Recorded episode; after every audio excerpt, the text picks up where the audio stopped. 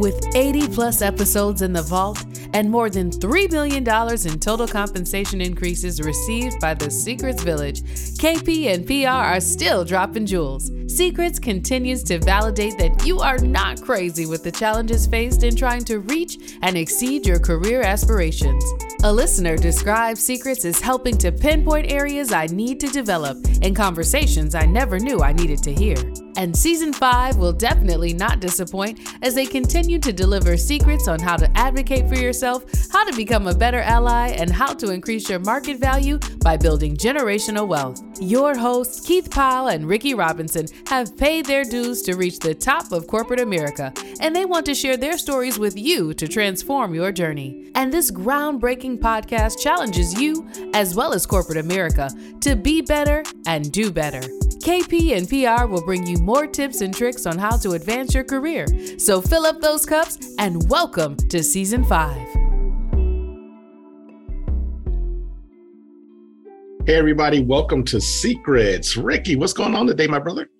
Man, I am so excited about today's episode. We have had a lot of great moments and great guests, you know, on Secrets, and every once in a while we we get a real trailblazer on the show, like a bona fide boss on the show, right? And Secrets Village today is one of them days, right? We are going to bring you just someone that we've looked up to, a superstar here. And I guarantee after you hear this, you'll probably feel the same way. We have Carlton Guthrie joining us today, and he is a true, true business icon. Yeah, I agree. And you know, many of y'all may not have heard of Mr. Guthrie, but you'll know him after this show is done. Trust believe, to believe. But let me introduce you, give you an introduction to uh, Mr. Carlton Guthrie. Carlton is the co-chair and president of Detroit Chassis and its parent company, Spectra LLC. And Carlton and his brother Michael are the sole shareholders of Spectra, which includes a majority interest in several automotive-related businesses, including Detroit Chassis an assembler of the Ford F 53 motorhome and the Ford F 59, the commercial trucks that Ford does. They also own Detroit Custom Chassis, which provides chassis modifications, and then Magnus, which is a process and manufacturing engineering firm. Carlton is also the chairman of the board for HealthCure. He has a BA in economics and an MBA from Harvard, and his corporate career includes stints at Philadelphia National Bank, Procter and Gamble, Jewel Companies, McKinsey and Company, and James uh, Lowry and Associates, which was a multi-office management consulting firm where he departed as executive vice president and chief operating officer before venturing out to start these great ventures that we just talked about. And Carlton and his brother have numerous industry accolades. He's served and led numerous and countless industry boards and he generously gives back to the community. So we are so proud and excited to have Carlton Guthrie with us today. Welcome to the show, Carlton. How you doing? Thank you. Doing great. Doing great. Glad to be uh, in the presence of such uh, outstanding talent here on the other end too. I read about you guys. You guys kick butt too. hey, we appreciate it. Hey, listeners, that just means that our check cashed, okay? but look, Carlton, we're just elated that you're on the show today, man. And and we we know that people are going to just love the story, you know, that you tell here in terms of your background. So in today's episode, everyone, we will talk to Carlton about his story and his career journey. We'll delve into what it was like as a first generation Black corporate leader and uh, his decision to venture out on his own. We'll also provide some receipts on Black corporate trailblazers. And then finally, we'll close out with secrets from Carlton on how to believe in yourself and to follow your passions. This is going to be a good one today, y'all. So, Carlton, I'll start out with the first question. And we always like to start out by just giving our listeners a sense of who you are, kind of where you come from, how you grew up, and give us kind of a little bit of background about your career. So, could you just start by where'd you grow up? How'd you grow up? A little bit of your career journey for our listeners here. Okay, well, I started with my parents. Both of them were first generation college students growing up in Lithonia, Georgia, both uh, children of sharecropping families. My dad's family was probably the most sought after sharecropping family in Fulton County 14 strapping boys and girls, and um, everybody wanted them. My mom's family also were sharecroppers, and they both became the first in their families to move away from sharecropping existence And my dad actually uh, was driven out by the Klan. He had uh, gone to Clark, and both my mothers at Clark also, and he started getting involved in voter registration. He came back to Lithonia talking voter registration. Well, Lithonia, Georgia is in the shadow of Stone Mountain where the Ku Klux Klan was founded. The Klan used to march down Bruce Street in the hood to go to their conclaves. And when they found out he was doing voter registration, word came back that they were coming that night to take care of him. My dad put him in the trunk of a car, shipped him out of town, shipped him to Detroit. He ended up in Chicago and then brought the family up after that. It was fortuitous in, in many ways because he broke the mold, settled in Chicago and raised uh, five kids in seven years. Of the five kids, four of us were either the valedictorians or salutatorians of our high school class coming out of Gary, Indiana. So that was the, the genesis. And from Gary, um, I went to Harvard, and my brother was also at Harvard. Harvard and Howard are the two family schools. Uh, I have a sister and a brother who also went to Howard. Both my kids went to Howard. I got a bunch of folks, uh, graduates of Howard.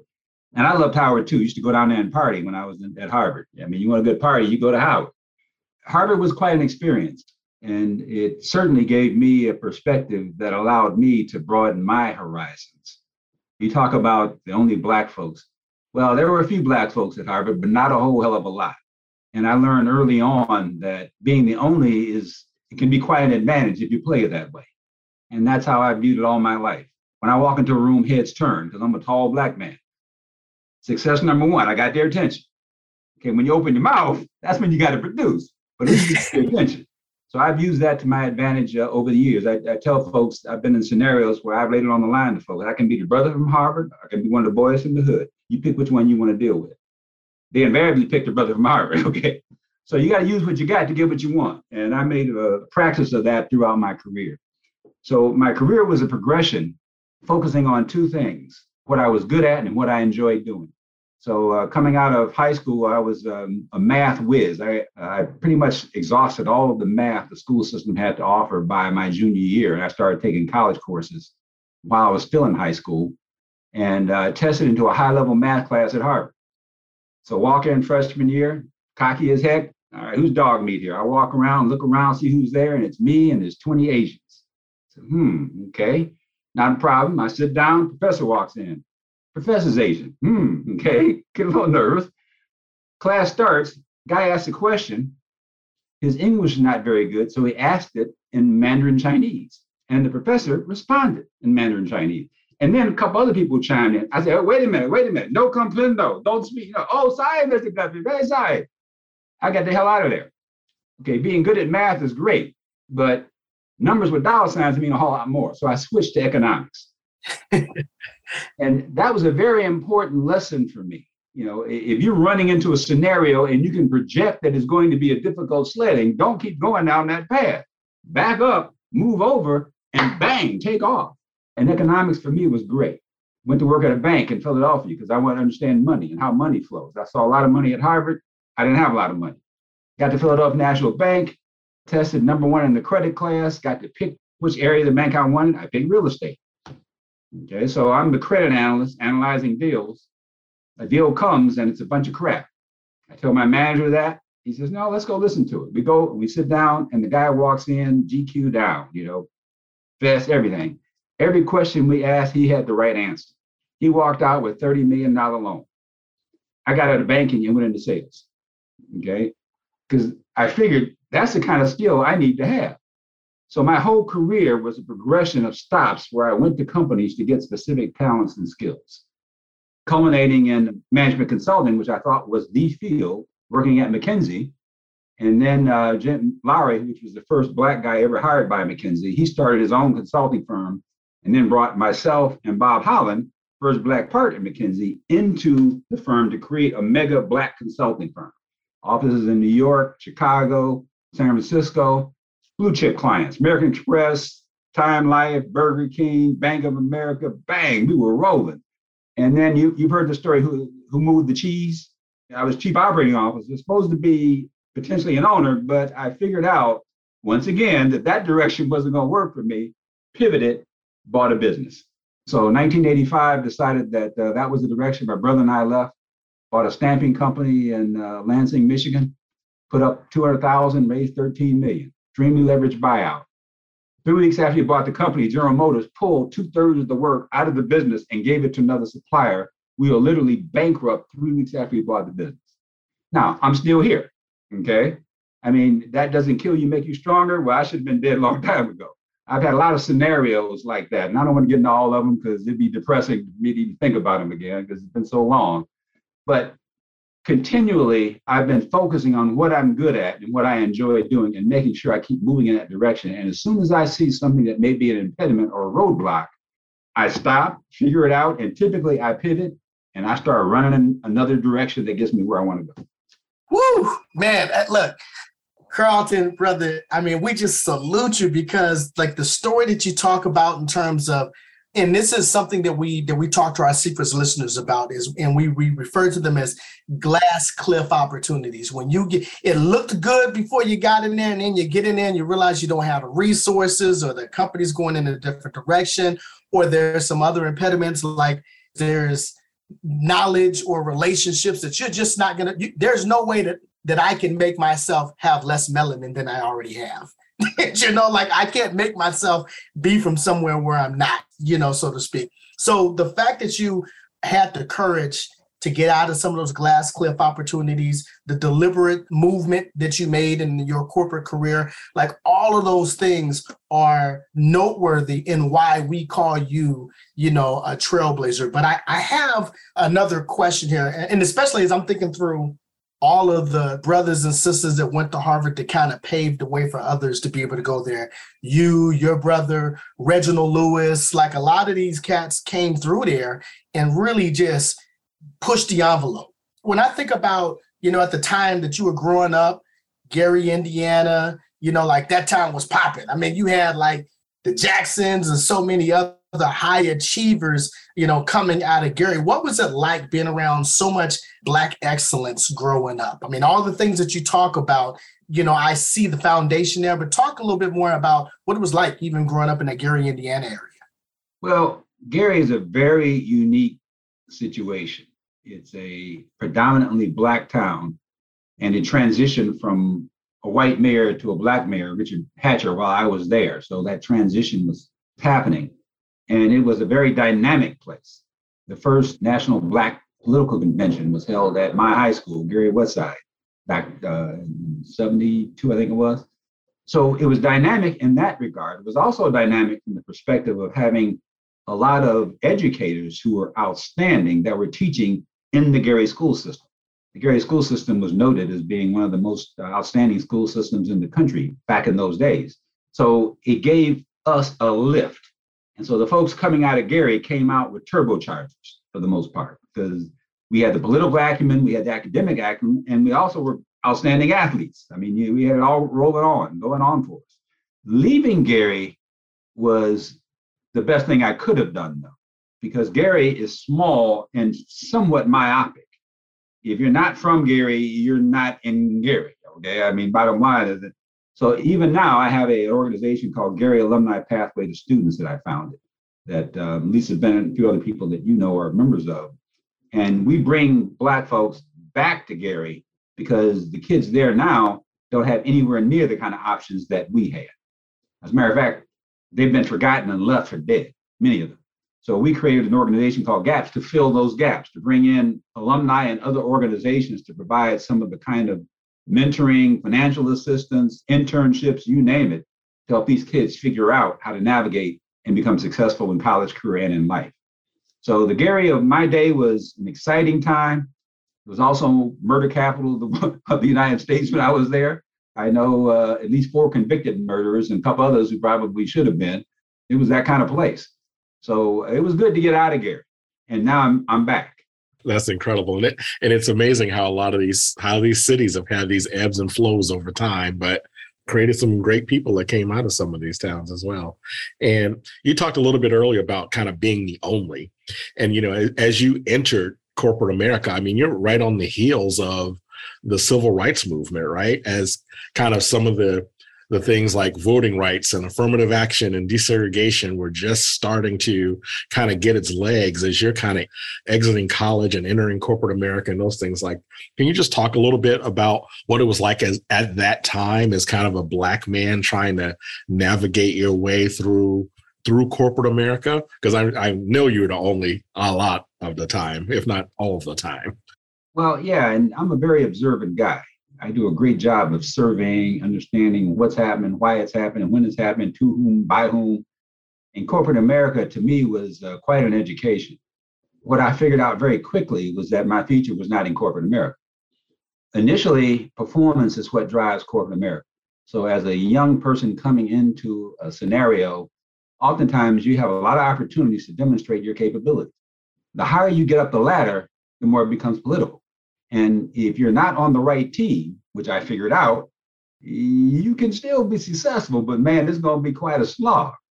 A perfect example was um, when I came out of college, I went to work for undergraduate. I went to went to work for um, Jewel Companies, which is a supermarket chain. They also do um, drugstores and big retailer chairman of the board was a Harvard B School graduate. And he brought in folks from Harvard every two years and take them through a program to help them become knowledgeable in the business. So I came in with the mentorship of another Harvard Business School graduate and worked my way up through the organization until I got to the point where I was then put under the mentorship of a guy who was a high school graduate from the old country who did not like black folks, did not like Harvard people, didn't like so all of my performance came to a head. I mean, he immediately took me and put me in the worst store in the system as store manager, my first store. This place was the nastiest store known to man, and that became my store. Now, fortunately, I figured out how to turn that store around in six weeks. The president of the company came to that store on a Saturday morning with his staff to witness for himself the transformation that had happened at that store.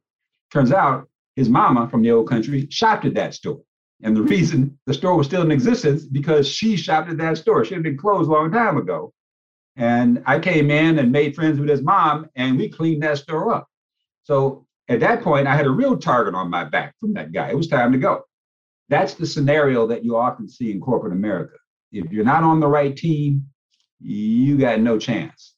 Again, I'm the kind of guy that makes decisions pretty quickly in the process. You know, I don't like to wait until I got my head bashed before I say, oh, I shouldn't have gone there. I got out and moved into management consulting from that point. So I would say that a key lesson there as you evolve your career, look for organizations that will invest in you. Look for organizations that will give you an opportunity to spread your wings early in terms of getting expertise, experience, management exposure, problem solving, turnarounds. Get that early because later on, your capabilities won't necessarily be the determinant of your direction in that organization. It's more so the relationships. And you need to build those relationships. Some people are very good at that. I'm not. Okay. I choose not to be. Let's put it that way. I choose to be either the brother from Harvard or one of the boys from the hood. And sometimes that hood comes out. It doesn't work too well high up in corporate America. And that was partly my rationale for deciding to become an entrepreneur. I saw that that ceiling was going to get me. And there's no reason for me to stick around if I see potentially my upside limited because the factors way beyond my control. Oh my God, this is like just golden, you know, here, right? Because a lot of the things that you speak about in terms of keeping your head on the swivel, in terms of what team are you on what impact are you trying to make you know some of those types of things are extremely important we talk about that in in in, in secrets you know all of the time and what I'm interested in is, you know, as you just mentioned, you've had like some trials and tribulations here, right? And we've all kind of grown up in crazy situations. And if not for the grace of God, we probably wouldn't be here today, right? I mean, there's a fork in the road where you can make a left or a right or conversations that people have with you that shape your career. Like I often think about when I sat down with my high school guidance counselor when they should be telling people to, hey, go to college, get ready to take the SATs, the uh, the ACTs. I remember my high school guidance counselor telling me, hey, Ricky, college isn't for everybody. You should think about joining the military. Now that definitely wasn't on my mind, you know, at that point. But I always think about people trying to get you to quit or trying to make you be what they want you to be. Can you speak to like an example or two, or maybe even a comment or a conversation that you had with someone that has stayed with you over the decades, either positive or negative, you know, for us. Can you maybe share one of those for, with us? Well, I guess there've been a there've been a couple. One was from Bob Holland. Bob Holland was first black partner at McKinsey. He was also the black CEO for Ben and Jerry's ice cream. That's how a lot of people became to know him. But to me, he was my mentor. When we both left McKinsey to go work with Jim Lowry to create a mega consulting firm, he became the project director and I was the project manager on several projects. And he would fly in to Detroit or wherever as I'm working on a project. We go to a bar and he would just drop pearls of wisdom. Surreptitiously, I had a little small tape recorder, which I kept in my pocket and turned on because I couldn't retain all the stuff. He had a lot of good stuff. One of the things that stuck with me was a very simple statement that resonated each one, teach one. Very simple. Each one, teach one. Come on now. That is what I live by. Okay. And my goal is to each one teach many. Okay. I'm taking that and scaling it. That's my interpretation of what he meant was scaling that. The only way that a lot of folks today will survive is that someone takes an interest in them and starts educating them and giving them the opportunity to benefit from the wisdom that they've accumulated all over the years. And that's what I do. I, I have an organization um, that I was chair of for several years in Chicago called Concerned Christian Men. We've mentored 40,000 Black boys, fourth grade through eighth grade, over the last 20 some years. And those boys who come to our program were different. We know because the principals came back and said, look, we know you guys are doing that on Saturdays. We want you to do your program in our schools during the school day. Okay. That's the impact that each one teach many. To me, it's it's a light that just shines that I constantly think about. How can I translate these learnings that I have into young folks? I would like to do it to older folks, but older folks are hard to teach. Okay, the older you get, the harder it is for you to retain, understand, transform. Young kids, however, the light goes on, and you can actually see the light going on in young kids oftentimes as they figure out, wow, I can do that. So that's what drives me, being able to translate the lessons that uh, allowed me to get to where I am, repackaging them and putting them in small bites so that kids can start nibbling on those and develop an appetite for a lot of the things that they need to know in order to be successful. Yeah, no, I look, I love that each one teach many, and I think that it's easy for someone to, well, it was not easy for someone to make it, but when they do make it, it's easy for them to hold on to the information or maybe just whisper it to one person. But to be able to tell it to the masses, you know, as you've been doing throughout your career is golden. You know, again, I think that's a testament to your upbringing, but also something for all of us to kind of live up to. Yeah, no doubt. And obviously, you know, you you shared a few stories about your career and how in corporate America you kind of hit that glass ceiling, you had some glass cliff opportunities, and you had the foresight to say, This ain't for me. And you decided to make that pivot and kind of bet on yourself. So, how did you get to that moment of preparing yourself to make that pivot and you and your brother saying we're going to buy a business and i know a lot of our people we're very entrepreneurial and we want to step out there and get our feet wet but obviously you had a little bit of a plan and you also had some means to be able to really get out there and do it right so that you didn't put yourself in a further predicament just because you're in a situation that you didn't like. So can you just talk about some of the thinking behind uh, making that decision? Okay well again as i mentioned earlier being an entrepreneur was not on my radar screen early on. It was developing skills, doing what I enjoy doing, also understanding what I'm not good at and don't enjoy doing, and making sure I don't get stuck in, that, in those areas. But through that process, I developed a lot of skills. One of them was the ability to assess potential acquisitions while working at McKinsey and Company. So as I went through this process of figuring out what I enjoyed doing, I thought I was at the pinnacle in terms of being in consulting, problem solving, which I love doing, Management consulting, love it. General management, great. And then the cheese moved. And that's when the decision came to buy a business. But I approached it very differently than most folks would. I put together an acquisition screen, which listed 13 characteristics of the company that I wanted to buy. I wanted $10 million in sales or greater. Anything smaller than that, you can't get anybody interested. I was looking for hard assets because I knew I was going to do a leverage buyout. I was looking for low technology as opposed to high technology because I didn't have the skills to manage high tech. And I figured I had a lot of skills that could manage low to moderate technology. I was looking for industries in transition where the rules for success are changing. Deregulation, for example, Southwest Airlines coming in. I mean, there are a bunch of scenarios where industries start to evolve and new players come in and eat their lunch. I was looking for an industry with a history of support for minority business development. I wanted to be able to get somebody's attention. And that's hard to do oftentimes as a small company. A lot of minority business development programs give you access that you would not have otherwise. One screen that I blew was I did not want a turnaround situation. Well, I got one. Okay. But turns out that gave me an opportunity to demonstrate some other skills. So that acquisition screen was a mechanism that got me focused. Plus, I could communicate that to other people that were in the deal stream. So they could see exactly what I was looking for, where my head was at. And immediately I got a lot of folks coming to me with ideas, potential acquisition targets, offers to help. I believe that you, give some to get some. That's my personal mission. You have to give some to get some. Giving you shall receive, return on investment, same thing. You got to put something out to get something back. So the more that I put out, the more I got back in terms of here's some things that we can do to help you do this. Nowadays, people tend to start businesses based on social media platforms and a bunch of other things that not my style. And fortunately, I'm beyond that. That can work and can work well. I know people are making money doing that. But for me, I was looking to have as many skills. I call them bullets in my gun. Not a good analogy these days, but I wanted to have as many skills as I could have so that once I step into a scenario that is challenging, I've got talents already in the book that I can use to deploy to make sure I'm successful. I'm a risk averse. People think I, I'm a risky guy. Nah. If I fail, I may break a finger, maybe an arm, but never my neck. Okay. I take calculated risks. I also have contingency plans. I expect things to fail. And if you expect things to fail, you develop plans in case they fail. Quick example on that. When we bought our first business, I mentioned that we put up 200,000 and raised 13 million.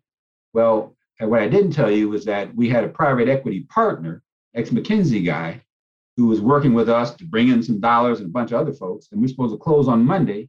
He called on Friday and said, uh, Carlton, now there's been a change in the deal. I said, What are you talking about, Andre? Well, uh, instead of 20%, we want 49%. Hmm, okay. We also want to make sure that you put Vito here on your board as your managing director. Okay. And then he laid out about four or five different terms three days before we are supposed to close. Okay, tell you what, Andrew, I'll get back to you. Well, what he didn't know was I kept a shadow deal structure going on the side all the while because I didn't trust it.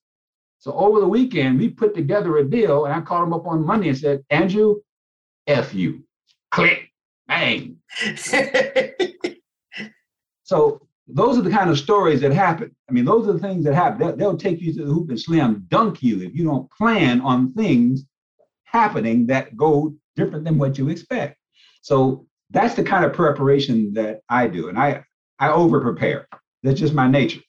Nowadays, a lot of folks don't do that. But let me tell you, there's value in being over prepared. Yeah, no, look, we really appreciate that because it's no like you taking a chance on yourself and uh, is no different than someone trying to leave their their organization go to another. And they have an offer letter and they've already given whatever like they've given a notice. And in the 11th hour things change. Now you're not going to have the resources you had before. Or you start with the organization and now all of a sudden they change directions and you left a comfortable situation to go to something volatile and now you're out on your ass. You know what I'm saying? Like stuff like that happens. So having that contingency plan that you speak about is again another gem that we appreciate, you know, there. So I have a question for you though. So, you know, our good friend Lisa Bennett, you mentioned her earlier, introduced us to you, and she mentioned that the Guthrie family is all amazing. Okay. Like you were already talking about the Howard you know, and Harvard, you know, connection there and your involvement. You have partnered with your brother uh, Michael for several decades now.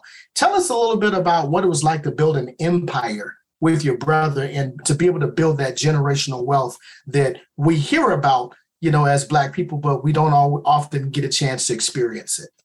Well, my brother and I are two years and four days apart. We slept in the same bed for much of our formative years, which was torture for me the guy would have these dreams and I have to fight him off, you know. I know what it's like. Somebody was taking most of the covers. I understand. Yeah, yeah, yeah, but extremely close. And 30 something years of being a partner, we've only agreed to disagree one time in 30 plus years. If he feels strongly about something, I says, all right, Mike, let's do it. If I feel strongly, he says the same thing. And one time we agreed to disagree, I was wrong. It was a bad scenario. I didn't have all the information, which is the deal. But having that partnership relationship with someone that I'm that close to is critical, especially if someone's looking to go out and start their own business or whatever. You got to have somebody who's got your back. In my family, my brothers got my back, as do my wife, kids, brothers, sisters, you name it. Very close knit family. Just this past week, I have a place in South Haven, Michigan, and I have a rental house right next door. Had 30 family members there, including um, kids, nephews, nieces, grandkids. There were eight kids, five years old and under. We do this kind of thing all the time. Also, we've created a Guthrie Family Scholarship Foundation where we provide scholarships and not just scholarships, it's mentorships also to graduating students from Gary Westside High School as well as South Haven High School, where I have a place now. I'll be having lunch with those guys on Friday, introducing them to other people in the community who can help them be successful. So the family unit that we have is extremely strong, extremely diverse, and very talented. I've got nephews and nieces doing some incredible things, and everybody looks to give back. Everybody follows that model that we established early on that our parents initially said, give and you shall receive. I heard that so many times. I validated it. It works. You know, you give and you get, you know. So that family model has worked extremely well. And I think that's going to continue to provide benefits to generations to come. At the same time, my goal is to pass on as much as I can in terms of that lore. However, I'm also taking ski trips. Ski stands for spending the kids' inheritance. Okay, so I'm gonna pass on some, but you got to go. You got to go. I'm gonna, I don't want to leave a lot on the table. You know what I'm saying? So um, it's funny that you said that. I was just having a conversation with my nephew the other day. He's like, "Oh, I sure hope this you you, uh, you I get this car when you leave." And I'm like, "Wait, get this car?" I say, "Brother, let me explain something to you. By the time old man Robinson is gone, half this shit is gonna be gone with me. I will spend as much as I can. Yeah, well, it's been a, um, I think, very rewarding to see family members who are capable and committed. Oftentimes, you don't see that in families, but we we clearly have a group that does that, and and I'm the guy that pulls them all together. I give a, a party every, uh, used to be every year, got to be too big, called Summer Thing, not thing. Okay, it's Summer Thing. It's a thing. Yeah, yeah, we got the A in there. We heard it. gotcha, gotcha. And family comes, but also the extended family comes like a four-day party, bid tournaments, golf tournaments, jazz on the patio, we rocking, rolling, everybody coming together, and at the same time we give. I'm still pushing. It's great that you got, but you got to give. So we have a good time as we give, but we make sure we give. Yeah, so so KP and I, we're gonna be looking for our invitation with the. That's, that's, a doggone sure. That's for I'll put you guys on the waiting list. We'll put, that's right. Absolutely. We'll bring our checkbook. so Carlton, you were just talking a little bit about kind of passing down these stories, right? Passing them down a generation so that you know we all can learn from that. And you recently were actually interviewed and HistoryMakers for the uh, African American uh, Museum in DC as they wanted to capture your story and hear what that was about. And that's that's quite an honor to be asked to do that. That just shows the gravitas that you have and you know all the accomplishments that you have. So what was what was that experience like for you? And then what did it signal for you, signal to your kids and your family and all of those kids that you're helping to support coming out of Gary and other places? What was that moment like for you? Well, it wore my butt out. It was rough. Initially, I didn't want to do it, uh, but my wife and a couple other people impressed upon me the, the legacy issues. I had to relive some stories, and what you guys heard were just a couple. So when I sat down with Julieanna Richardson for what was supposed to be a three-hour conversation, seven hours later, she's excited, pumped, asking. I mean, she was, I mean, she heard of, had never heard stuff like this before, and I'm exhausted, you know, worn out. And so finally, after seven hours, no breaks, no dinner, you know, I'm basically gone and we were done. So I told her, look, I need to come back because there were several things I wanted to talk about that we didn't talk about. I recognize that there's benefit and value to hearing some of these stories. And, and actually, we're going to have another session where I'll get an opportunity to provide some insights on a lot of things that are more passionate. So the experience was gut wrenching for me, just living through a lot of those stories. And everybody asked me, You're going to write a book? Well, I don't have to now. It's on tape. Matter of fact, it's right here. I got the tape right here. And I'm refusing to listen to it, to tell you the truth. So it's a great thing. And I, I'm, I'm ultimately going to be able to put something together that will allow people to access that information in bits so that those storylines I can incorporate into Gary Alumni Pathway to Students, Concerned Christian Men, and other organizations so they can take those those those short vignettes and work with them. Like I said, I was drained. I was drained. Glad I did it, but next time it'll be on my terms, not hers. Hey, that's amazing. I mean, I can't wait to hear it. But so that we don't take too much of your energy, we don't want you to feel drained, you know, uh, today from us, right? I have one final question. When you really think about this, it's been so much, you know, uh, that you've been able to accomplish. But what has been one of your proudest career moments, and what are you looking forward to as you move into the next stage, you know, in your career? Well, in terms of proudest career moments, I guess I've had a lot of them. There was there was one in particular that pretty much shaped my life. I was a salesman for Procter and Gamble. I had worked at the bank, as I mentioned, for about 10 months, figured out I needed to learn how to sell. When that guy came in, I researched to find out the top three companies in the country to teach people how to sell were IBM, Xerox, and Procter and Gamble. Didn't want technology. I went to P&G, and they hired me as a salesman in South Jersey. P&G, a militaristic organization they can teach a rock how to sell A, B, C, D. I mean, bang. So I went to work selling soap in South Jersey. Tide, Cheer, Oxydol, Dash, Tide, Gain, Era, Cascade, soap. And I got the door slammed in my face several times. I wasn't successful. And my life at that point had been successful. And I started developing a pain in my stomach, which turned out to be an ulcer. And the doctor told me that, hey, there's too much stress in your life right now. You need to relieve that stress. And so I made a monumental decision. I wasn't going to sell the P&G way. I was going to sell the Carlton Guthrie way. So that decision manifested itself in a large account that was in South Jersey that had three stores, each of them a million dollars a week, huge stores, did no Procter and Gamble deals. You know, 50 cent off, 30, no Procter and Gamble ads. And PG hated that. I mean, everybody should be advertising Tide, Cheer, you name it. And this was my account. So I went in with my boss First visit, he's going to show me how to sell. He goes up to Jack, Italian guy, store owner. Jack, here's what we got. Jack says, I don't want any of that crap. My boss says, No, Jack, here's what you got to do. Jack said, Didn't you hear me? I don't want that crap. My boss says, Look, Jack. Jack grabbed my boss by the back of his jacket, walked into the door, and pushed him out the door. Looked at me, and I said, See you, Jack. And I walked on out. Well, that was the P&G way. And so what I did from that day on, I went to Jack's store every Monday and every Friday, first thing. I went to the soap department and I faced up the entire aisle, not just my product, but my competitors' products. If something was priced wrong, I corrected it, not just my product, but my competitor's product. If it was damaged, I would write up not my product, but my competitor's product. If there was a display that had Lever Brothers on it, I filled up the Lever Brothers display with their product. I was demonstrating to him that I cared about him and his store.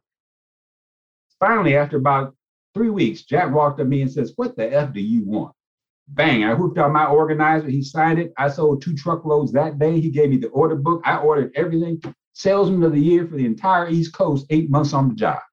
That's fantastic. Right, right. Lights went off, you know, bang. Corporate American can teach you a lot of good stuff. Suck it up, go get it and learn it. But you got to be you. Okay, you got to be something, you have to maintain consistency with your values and what you want to be. And once I decided to take their tools and apply them as Carlton does from Gary, Indiana, however you name it, took off. Every job I had after that, I went into every job with that perspective. And every job, I was extremely successful. They hated to see me go, but in two years, I was gone, going somewhere else because this formula was just taking me to a whole nother level. So I would have to say that was the experience that really focused me in on what I needed to do in order to be not just successful, but happy with my life. Mm-hmm. As we talk about going forward, my whole life has been a process that I've capsulized in something called four G's. 4G stands for God, goals, guidance, and guts. And what I do is I teach young boys how to change their lives based on God, having faith in God.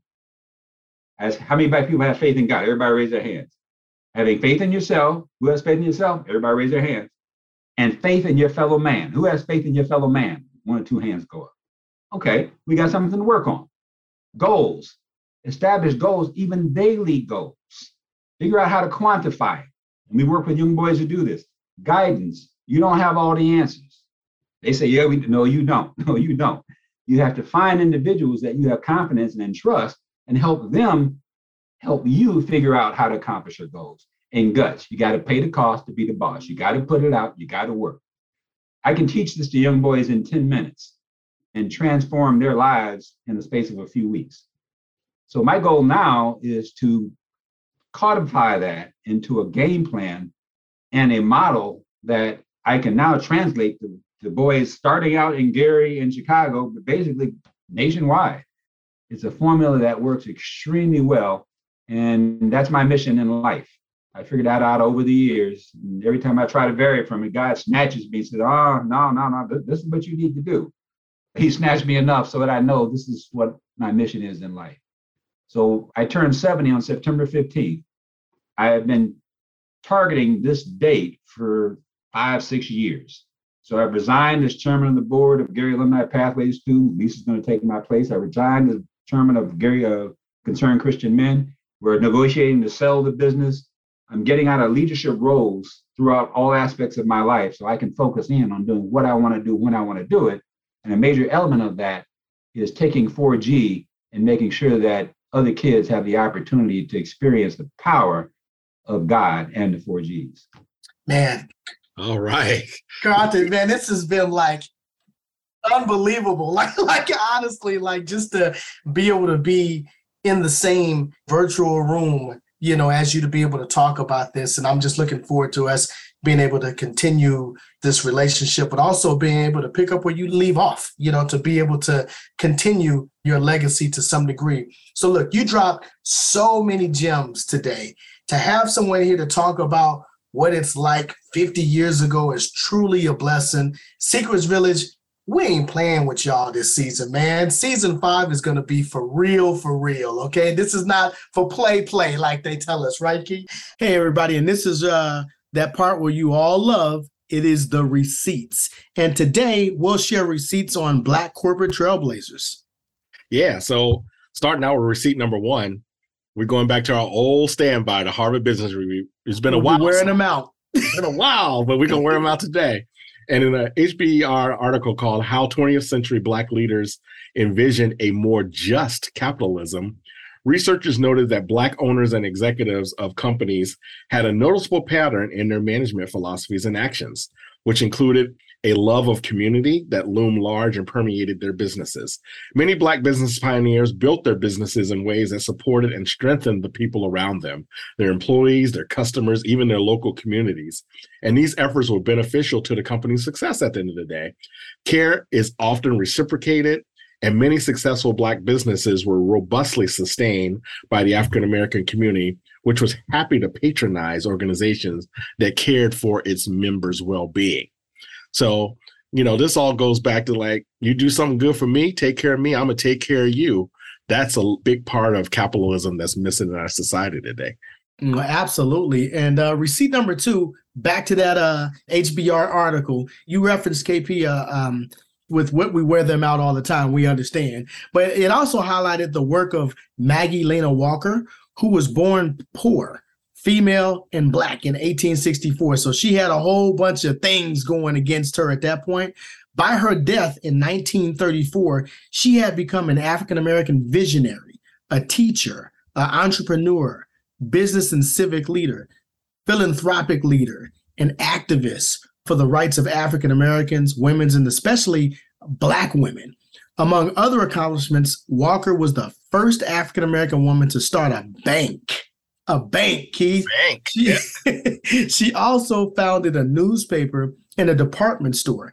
As a feminist, Walker challenged the notion that a woman's place was in the home. Well, obviously, she didn't have no, no time to be in the home, all That's of the businesses she was getting started, man. But again, this is a, a really good receipt talking about the activity you know, and kind of bucking the system and doing something different. Mm-hmm. And we all know about the Black Wall Street in the 20s and the 30s and how all of those things got burned to the ground. Yeah. You know, once we started seeing success. And that's what this article is about. So one more from the article, but it, but it is so good. They also talked about Charles Clinton Spaulding, who was known as the father of African American management and has been recognized as one of the greatest American business leaders of the 20th century. And under his management, from 1900 to 1952, the North Carolina Mutual Life Insurance Company on Durham's Black Wall Street grew into the largest Black owned business in the country. The firm supported many Black owned businesses and other worthy causes, and its eventual subsidiaries were also Black operated. They were largely responsible for promoting economic development via employment opportunities for both men and women, as well as promoting talent development via training, leading to progress in economic and social standing, and ultimately supporting the growth of a Black middle class. And I remember having grown up in North Carolina, remember North Carolina Mutual because they insured my grandmother when she bought her home and when she needed a life insurance policy. That insurance mm-hmm. man was showed up at the beginning of every month, you know, just to check in. You know, he was collecting his money, but it was also just checking in. How right. you doing? Everything okay? And look, I mean, I think this is like key because I'm glad you brought that receipt up because this is stuff that we don't even know. Like it's people who who are in our age range who don't know much about Black Wall Street or even the Durham's version of Black Wall Street. You know, there the blueprint has been set. The secret here, you know, in all of this is people really don't want you to know this type of history. No, no, not at all. Not at all. exactly. Look, and the final receipt, receipt number four here, and no recognition of Black corporate trailblazers would be complete without mentioning Ursula Burns. I mean, that sister right there was really doing it. Ursula Burns was raised by a single mother in New York City's Baruch Houses, a public housing development. After attending high school, Burns earned a Bachelor of Science degree in mechanical engineering. That's no small feat right there. During this time, she took a summer internship at Xerox, joining them full time after earning a master's in mechanical engineering from Columbia University, again, Ivy League school here in 81. After a, a storied career at Xerox, Burns was made CEO of Xerox in 2009, making her the first African American woman to be named CEO of a major American corporation. Burns ended her tenure at Xerox in 2017, leaving her position as chairperson, you know, as well. Later uh, that year, Burns was elected chairman of VEON, a multinational telecommunications services company. After a sudden departure of the CEO in 2018, Burns was then made executive chairman pending a selection process and later formally appointed as CEO. So, again, we're talking about purple unicorns there she started it. She started it. She started, she started it. That's right. And Ursula, if you're listening, we need you on the podcast. yeah, come on now. and let's talk a little bit about secrets. We're doing a little bit different today. Throughout our discussion with Carlton, he was dropping some serious wisdom. So we just figured instead of having Carlton Palmore on, we were just going to pull four of those gems that he shared and highlight them as secrets for this section today on how to kind of believe in yourself and follow your passion. And that first secret that he dropped on us was focus on what you're good at and then enjoy what you're doing. Right. So he was really and that's about the intentionality that we talk about all the time. It's like find what you're passionate about and do it the best that you can, right? Because if you know what you're passionate about, you're going to be successful, a lot more successful than be sitting in a job at a desk and miserable because you hate what you're doing. Yeah, and part of what he was saying also is like he recognized if he was somewhere that he wasn't going to be, he wasn't passionate about it or wasn't going to showcase his strengths, he was out. He was out. you know? He wasn't wasting no time. He was not wasting exactly. no, I appreciate that. And I think secret number two that I like to focus on is when he mentioned get their attention, and then produce. Again, we're talking about being able to advocate for yourself, being able to get to the front, you know, of the line. But when you get there, know what you're going to do, know your job, produce. Like Keith always says, you got to put some points on the board. And that's exactly what Brother Carlton was talking about when he was talking about uh, get their attention and, and then produce. Yep, absolutely. And the third secret, you know, we've heard this many times growing up in our community each one teach one. Mm-hmm. And Carlton said he expanded it to say teach many, you know, because yeah. he wanted to do it at scale at the end of the day. And it's all about, you know, teaching as many as you can. That's how we started Secrets, because that was really our philosophy. How could we get our message out at scale? Right. Because it wasn't good enough for us to have 20 minute one on ones. We just ran out of capacity to do that. So yeah, this is yeah. a way for us doing this at scale and following that philosophy. Each one teach one, each one teach many.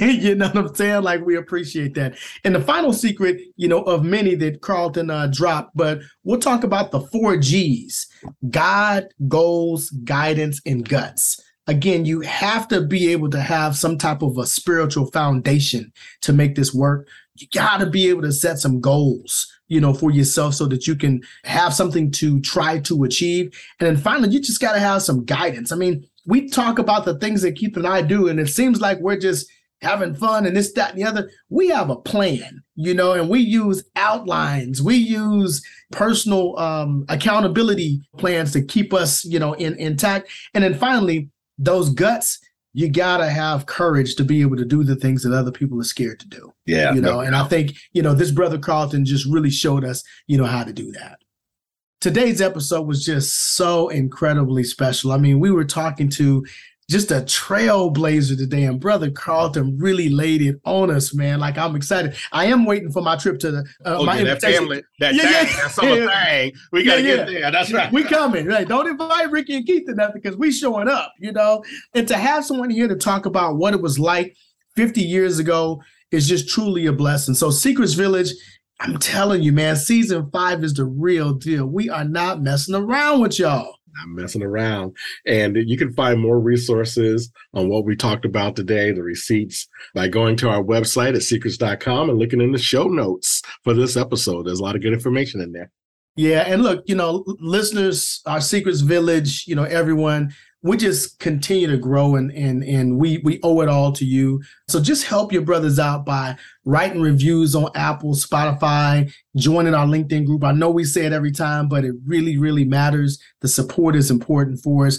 And just commenting on our posts. I mean, just you know, last month when we were talking about Brother Keith's birthday over here, we had almost 4,000 people respond, you know, to that, which is huge. So I appreciate trust me, that's right. Trust me, LinkedIn is paying attention and other social media forms are paying attention. So again, those comments also help you become like a thought leader. And that is really, really important to trying to get you to the next level. Mm-hmm. And check out that merch. We're going to be updating some designs here shortly and get some new stuff out there. But if you ain't got that hot fire design, go get it. It's nice. And y'all already know that PR and I are all about helping y'all get that step level change that you need in your life. And so, and get some coin in your pocket. We're tipping the scales now at probably close to $5 million in additional total comp increases that we've helped people achieve by talking to us and working with us. So hit us up for personal coaching. You know, if you need us to come to your organization and do training, we are here. And we appreciate y'all because people are starting to refer people to us now, and that's starting to really take off. So keep those referrals coming because we're trying to grow the village and help everybody get what they're worth. Absolutely. Get that coin. Before we sign off, we we just really want to thank Carlton once again for being with us today. Big Red is a Toyota. okay. but now I may feel more comfortable getting one of them big Fords, knowing that a brother has been building that chassis there. You know what I mean? Yes, like, yes, had I known right. that before, I probably would have done that. You know, that's right. So look, KP and I are a little uh, parched over here, so it's time for us to fill up these empty cups that we have over here and create some more hot fire for y'all. So until the next time, everyone, just remember, thanks so much for listening to Secrets, and remember, when we share, you transform. Peace, everybody. Out. Thank you for listening, and we hope you enjoyed yet another episode of Secrets. In fact, one listener said that with Secrets, I learn new, actionable information listening to KP and PR. I enjoy the balance of data with the testimony of real experience, and we hope you agree. If you are motivated and excited after listening to Keith and Ricky, please show these brothers some love. Subscribe and write a review on our podcast. And last but certainly not least, elevate your professional game by signing up for our executive coaching services. Check us out at www.secrets.com to get more information about our secret services. Remember, when we share, you transform. Until next time, cheers!